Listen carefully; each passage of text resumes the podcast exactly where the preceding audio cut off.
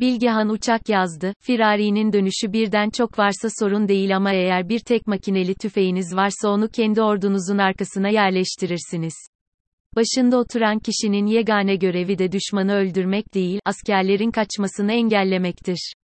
Askerin firar etmesi orduyu içten çürütür, yok eder. Düzen yeniden tesis edilemeyicesine bozulur, firar düşüncesi bir salgın hastalık gibi askerlerin arasında yayılır, oluşan güvensizlik ortamı emirlerin uygulanmasını neredeyse imkansız kılar. Ast-üst ilişkisi biter, hiyerarşi berhava olur.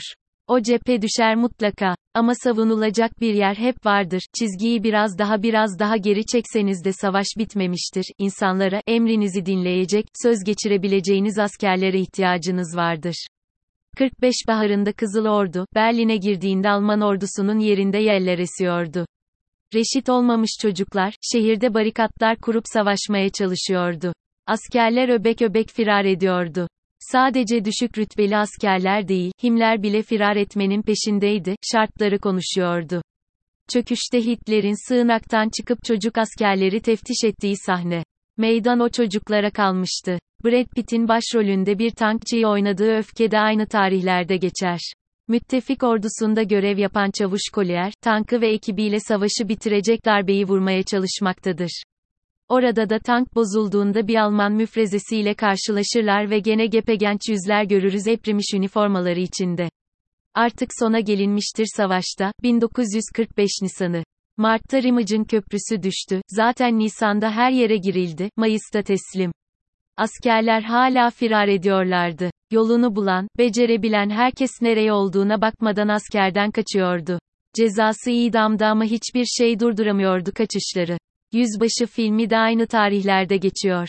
Savaşın bitmesine birkaç hafta kala Willy Harold adlı erde birçokları gibi ormana doğru koşarak firar eder ama peşinde de onu yakalamaya çalışanlar vardır.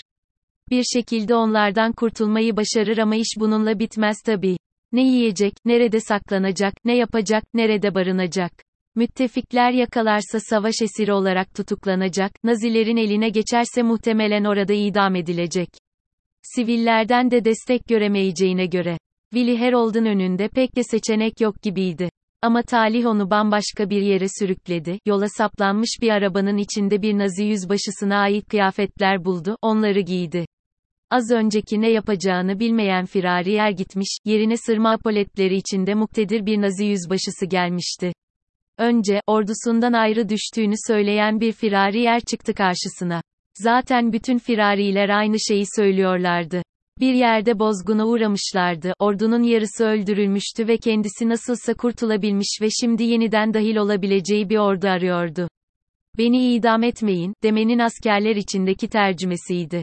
Yüzbaşı Harold onu yanına aldı, daha sonra başkalarını ve daha başkalarını. Günlerdir aç olan karnını bulduğu üniforma sayesinde gönlünce doyuruyor, içkiler içiyor, herkesten saygı görüyordu. Konuşması değişmişti, tavrı, hitabı, edası, her şeyi bir yüzbaşı üniformasıyla başkalaşmıştı. Emirler yağdırıyordu. Doğrudan Hitler'e bağlı olarak asker kaçaklarına dair bir rapor hazırlamakta olduğunu söylüyordu. Bütün kapılar açılıyordu ona. İnsanlar bir asker kaçağını yakalayıp getirdiklerinde çekinmeden tetiği çekiyordu. Firara asla tahammülü olmadığını söylüyordu. Hitler'in doğum gününde her şeye sil baştan başlayacaklardı ve çekilme bitecek düşmanı yeniden kovalayacaklardı. Sonra, firar eden askerlerin toplandığı bir kampta buldu kendini. Hiçbir acıması yoktu, 30'ar kişilik üç grubu çukurlara doldurdu ve uçak savarlarla ateş açtırdı üstlerine, sonra taramalı tüfeklerle taradılar cesetleri. Diğer subaylardan bazıları bu yapılanların, insanlığa karşı, işlenmiş suçlar olduğunu söylüyorlardı. Beş sene önce gençlerin gönüllü yazıldığı ordu şimdi onların hapishanesi olmuştu. Kaçmak hiç kolay değildi ama kalmak, dayanmak daha da zordu. Savaş başladığında aynı rüyayı gören insanlar, bu rüya uğruna Norveç'ten Dunkirk'e gidenler, Afrika sıcağını, Rus kışını yaşayanlar şimdilerde rüzgarın kaldırdığı pamuklar gibi dağılıyorlardı. Nokta. Ne olunca aynı rüyayı görür, aynı marşları haykırır, aynı nutuklarla kendimizden geçer, aynı hayallerin peşinden gözümüz kapalı koşarız. Ve, ne olunca uyanırız ansızın. Willy Harold bu soruları yanıtlamamız için bize yardımcı olabilir diye düşünüyorum. 1925 doğumlu Willy, 43'te askere çağrılmış, yani 18'indeyken giymiş er üniformasını, 45'te firar etmiş, aynı gün bulduğu bir yüzbaşı üniforması sayesinde yeniden dönmüş askere. 46'da 21 yaşındayken, savaş suçlusu olarak idama mahkum edilmiş.